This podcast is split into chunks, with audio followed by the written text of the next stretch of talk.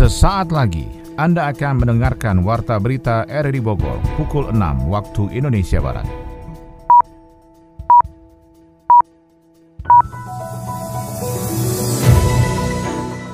Selamat pagi, salam jumpa. Kami hadir kembali dalam Warta Berita edisi hari ini, Sabtu 21 Oktober 2023. Informasi ini juga turut disiarkan melalui audio streaming lewat RRI Play dan juga disiarkan lewat Radio Tegak Beriman Kabupaten Bogor, Jawa Barat dan Anda bisa akses di Spotify RRI Bogor. Berita utama pagi ini adalah Perhimpunan Bangsa-Bangsa Asia Tenggara ASEAN mendesak penghentian segera konflik Israel-Palestina.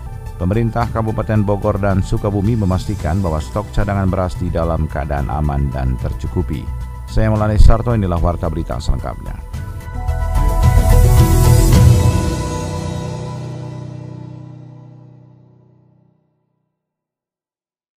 ASEAN mendesak penghentian segera kekerasan dan menyerukan penghormatan penuh terhadap hukum humaniter internasional dalam konflik Israel-Palestina. Dalam sebuah pernyataan bersama Menlu ASEAN kemarin, organisasi kawasan ini menyatakan keprihatinannya atas meningkatnya konflik bersenjata di Timur Tengah baru-baru ini. Organisasi ASEAN mengutuk keras tindakan kekerasan yang menewaskan dan melukai warga sipil, termasuk warga negara anggota ASEAN, dan menyuruh semua pihak agar menciptakan koridor kemanusiaan yang aman, cepat, dan bebas hambatan. ASEAN juga mendesak masyarakat internasional mendukung proses perdamaian antara Israel dan Palestina untuk menjamin perdamaian dan stabilitas jangka panjang kawasan.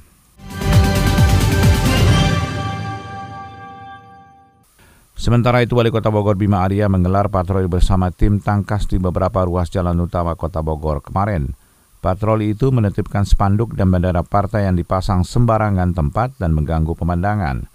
Sepanjang perjalanan, tim tangkas mencopot banner, spanduk, calon legislatif, dan bendera partai yang ditemui terpasang di sembarang tempat. Pedagang kaki lima yang berjualan di trotoar jalan juga ditertibkan Satpol PP. Bima menyebutkan bendera partai dan spanduk caleg ditertibkan karena banyak dikeluhkan oleh warga. Bawaslu Kota Bogor mengingatkan tim sukses Capres-Cawapres untuk segera mendaftar ke KPU. Tim sukses harus menyertakan surat keputusan sebagai tim pemenangan pasangan Pilpres. Laporan Sony Agung Saputra. Masa pendaftaran Capres dan Cawapres mulai berlangsung di tingkat KPU Pusat. Nantinya proses pemilihan Presiden Pilpres akan berlanjut dengan adanya tim sukses setiap pasangan dari mulai tingkat nasional, provinsi, dan kabupaten kota. Komisioner Bawaslu Kota Bogor Anto Siburan mengingatkan agar tim sukses semua pasangan yang mendaftar di tingkat KPU Pusat juga melakukan hal serupa di penyelenggara pemilu tingkat Kota Bogor. Tim sukses harus menyertakan surat keputusan sebagai tim pemenangan pasangan Pilpres dari tingkat nasional atau provinsi sehingga bisa terdata untuk tingkat Kota Bogor. Dalam tim kampanye pasal 11 PKPU 15 2023 dan pasal 12 yaitu tim kampanye akan didaftarkan di setiap tingkatannya KPU dan itu nanti akan diserahkan dan diumumkan oleh KPU terkait masalah nama-namanya siapa aja yang menjadi uh, tim kampanye di situ. Itu jelas. Bawaslu Kota Bogor juga melakukan pengawasan melekat, termasuk meminta pengawasan partisipatif dari masyarakat agar bisa memastikan semua aturan berlangsung saat pemilihan presiden dan legislatif untuk menghasilkan pesta demokrasi yang berkualitas saat pencoblosan 14 Februari 2024. Lepas dari pengawasan orang tuanya, tiga anak mengalami kecelakaan saat mengendarai sepeda listrik di Jalan Inspeksi Kalisunter, Koja, Jakarta. Tuh dek, denger gak beritanya? Makanya mama tuh suka bawel kalau kamu tuh belum boleh pakai sepeda listrik. Ntar yang ada kayak di berita tadi. Kan ade pakainya juga cuma di sekitaran rumah doang, mah. Iya, tapi belum boleh. Terus kapan dong ade boleh pakainya? Kalau mau pakai sepeda listrik, minimal usia itu 12 tahun. Jadi sabar-sabar aja nunggu. Kan beberapa bulan lagi kamu ulang tahun ke-12. Nah, lama. Siapin dulu aja perlengkapannya. Kayak helm tuh. Minta nanti sama papa beliin. Yeay, helm baru. Tapi inget, nanti main sepedanya jangan ke jalan raya ya. Oke. Yang sering menyewa sepeda listrik bersama teman-teman. Anda tengah mendengarkan Warta Berita RRI Bogor. Dinas Ketahanan Pangan memastikan stok cadangan beras di Kabupaten Bogor aman dan tercukupi. Stok di gudang Bulog sekitar 298 ton mencukupi untuk mengantisipasi potensi rawan ketahanan pangan di tengah harga beras yang mahal. Adi Fajar melaporkan. Dinas Ketahanan Pangan mengungkap stok cadangan beras di Kabupaten Bogor dalam keadaan aman dan tercukupi. Hal itu dikonfirmasi Kepala Dinas Ketahanan Pangan Kabupaten Bogor Asep Mulyana. Asep mengatakan stok beras di gudang Bulog sekitar 298 ton dan itu akan mencukupi untuk mengantisipasi potensi rawan ketahanan pangan di tengah harga beras yang sedang mahal. Selain melakukan pengadaan beras bekerjasama dengan Bulog, Pemkap Bogor juga masih memaksimalkan hasil pertanian petani lokal untuk membantu mencukupi batas aman cadangan stok beras. Punya kita 200 tinggal sekitar 298 ton lagi yang penyimpanannya bekerja sama dengan Bulog. Masih, masih, masih mencukupi, masih uh, tersedia lah cadangan untuk antisipasi kejadian-kejadian luar biasa di Kabupaten Bogor. Oh. Uh, kita bekerja sama dengan ini, Bulog hmm. pengadaannya. Kalau petani lokal, kita ini yang gagal panen itu jadi untuk lokal tetap diupayakan, tapi cadangan yang uh, utamanya kita tetap bekerja sama dengan Bulog untuk antisipasi Sementara itu, Bupati Bogor Iwan Setiawan menyampaikan bahwa pemerintah daerah berupaya menyikapi mahalnya harga beras di pasaran dengan strategi diversifikasi makanan yang mengandung karbohidrat selain beras. Iwan mengatakan saat ini pihaknya tengah masif melakukan sosialisasi terkait alternatif pangan beras agar ketahanan pangan masyarakat tetap terjaga. Karbohidrat juga tadi ada pengganti beras seperti diversifikasi makanan karbohidrat bisa dimodifikasi tadi juga sate dari singkong dan mokap itu tadi mokap itu modifikasi tepung yang memang selama ini tepung itu banyak diimpor. Nah ini kan kenapa kita mahal karena uh, ketergantungan kita terhadap bahan impor yaitu terigu dari apa dari bahan impor itu yang dikonsumsi banyak di Indonesia. Seperti diketahui, puluhan hektar lahan pertanian padi di Kabupaten Bogor dikabarkan sempat mengalami gagal panen. Hal itu terjadi karena musim kemarau disertai fenomena El Nino. Saat ini Pemkap Bogor berupaya untuk memenuhi cadangan beras sebagai bentuk dari menjaga ketahanan pangan masyarakat. Sementara itu meski harga beras dan gula Sukabumi tengah meroket, namun kondisi stok diklaim aman dan mencukupi hingga akhir tahun. Adi Fajar melaporkan. PLT Kepala Dinas Ketahanan Pangan Kabupaten Sukabumi Hari Riyadi menjelaskan beberapa komoditas menjadi perhatian bagi Pemkap Sukabumi, terutama beras dan gula pasir yang saat ini harganya tengah naik. Menurutnya persoalan tersebut terjadi dikarenakan sebaran distribusi yang tidak merata yang menyebabkan harganya menjadi naik. Namun begitu Hari menyebut sejauh ini, untuk pasokan beras di Kabupaten Sukabumi masih terbilang aman. Hal itu berdasarkan hasil peninjauan di lapangan dan juga informasi dari Bulog Sukabumi. Yang paling penting hari ini ada beberapa pangan pokok yang perlu menjadi perhatian khusus seperti beras, gula pasir, kemudian juga e, cabai rawit.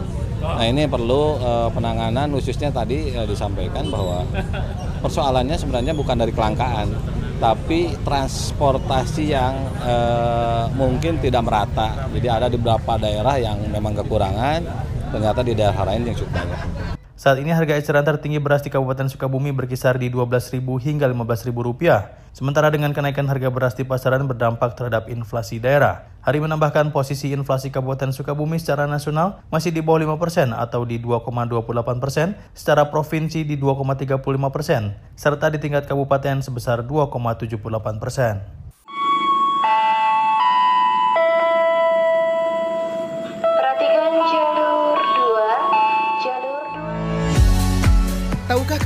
pada awal tahun 1870-an, Nederland Indische Spoorwegmaatschappij membangun stasiun di Buitenzorg sebagai bagian terakhir dari jalur kereta api Batavia-Buitenzorg yang menghubungkan Kleinboom dengan Buitenzorg. Stasiun ini dibuka pertama kalinya untuk umum pada 31 Januari 1873. Stasiun ini memiliki dua bangunan yang berdampingan, Bangunan utamanya adalah bangunan area masuk stasiun, lobi, tempat penjualan tiket, dan fasilitas lainnya. Sementara bangunan keduanya adalah bangunan overcapping yang menaungi peron dan dua jalur kereta api. Gaya bangunan stasiun ini adalah Indice Empire dengan sentuhan neoklasik. Inilah stasiun kebanggaan Kota Bogor, Stasiun Bogor.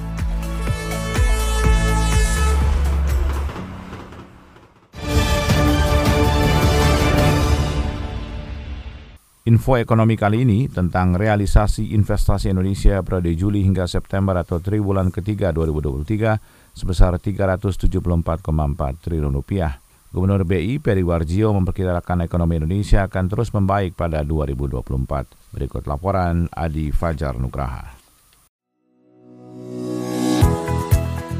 Kementerian Investasi mencatat realisasi investasi periode Juli hingga September atau triwulan 3 2023 sebesar 374,4 triliun rupiah.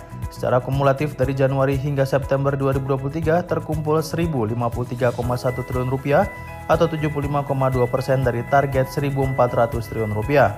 Menteri Investasi Bahlila Hadalia mengungkapkan, realisasi investasi 1.053,1 triliun rupiah itu berasal dari penanaman modal asing atau PMA sebesar 559,6 triliun rupiah atau 53,1 persen dan penanaman modal dalam negeri atau PMDN sebesar 493,5 triliun rupiah atau 46,9 persen. Hal itu disebut menggambarkan baiknya kepercayaan dunia usaha internasional kepada Indonesia Sebaran realisasi investasi di luar Pulau Jawa sampai triwulan 3 2023 mendominasi dengan kontribusi 545,8 triliun rupiah atau 51,8 persen dari capaian realisasi investasi. Sedangkan di Pulau Jawa sebesar 507,3 triliun rupiah atau 48,2 persen. Total realisasi investasi tertinggi masih dipegang Provinsi Jawa Barat dengan 153,2 triliun rupiah. Berdasarkan asal negara, realisasi investasi di triwulan 3 2023 masih didominasi oleh Singapura sebesar 12,1 miliar US dollar, disusul dengan Cina 5,6 miliar US dollar, Hong Kong 5,2 miliar US dollar, Jepang 3,3 miliar US dollar dan Amerika Serikat sebesar 2,4 miliar US dollar. Gubernur Bank Indonesia Peri Warjio memperkirakan ekonomi Indonesia akan terus membaik pada 2024 didukung oleh kuatnya permintaan domestik. Pertumbuhan ekonomi pada 2024 diprediksi lebih baik dari tahun ini yang diprediksi di kisaran 4,5 hingga 5,3 persen. Hal itu didorong oleh permintaan domestik sejalan dengan rencana kenaikan gaji ASN, penyelenggaraan pemilu, dan pembangunan IKN. Peri mengatakan ekonomi Indonesia diperkirakan tetap tumbuh baik di tengah perekonomian global yang melambat. Pertumbuhan ekonomi global diperkirakan 2,9 persen tahun ini dan melambat menjadi 2,8 persen di tahun 2024. Potensi pelemahan ekonomi global serta divergensi pertumbuhan antar negara yang semakin melebar, kata Perry sempat dibahas dalam sidang G20 dan Dana Moneter Internasional atau IMF yang berlangsung di Maroko beberapa waktu lalu. Perry mengatakan kondisi itu tak terlepas dari ekonomi Amerika Serikat dan Cina yang diperkirakan akan melambat di tahun depan.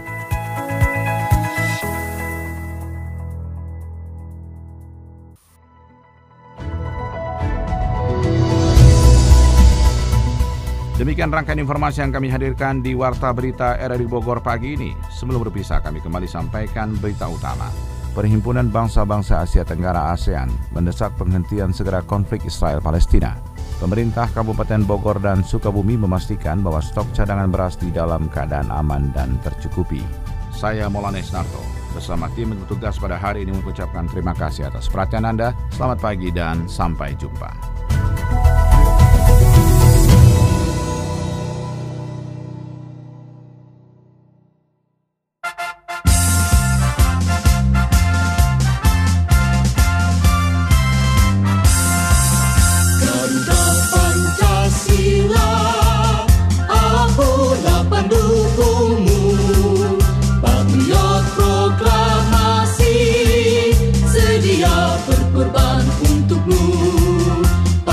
Sila na sa nara.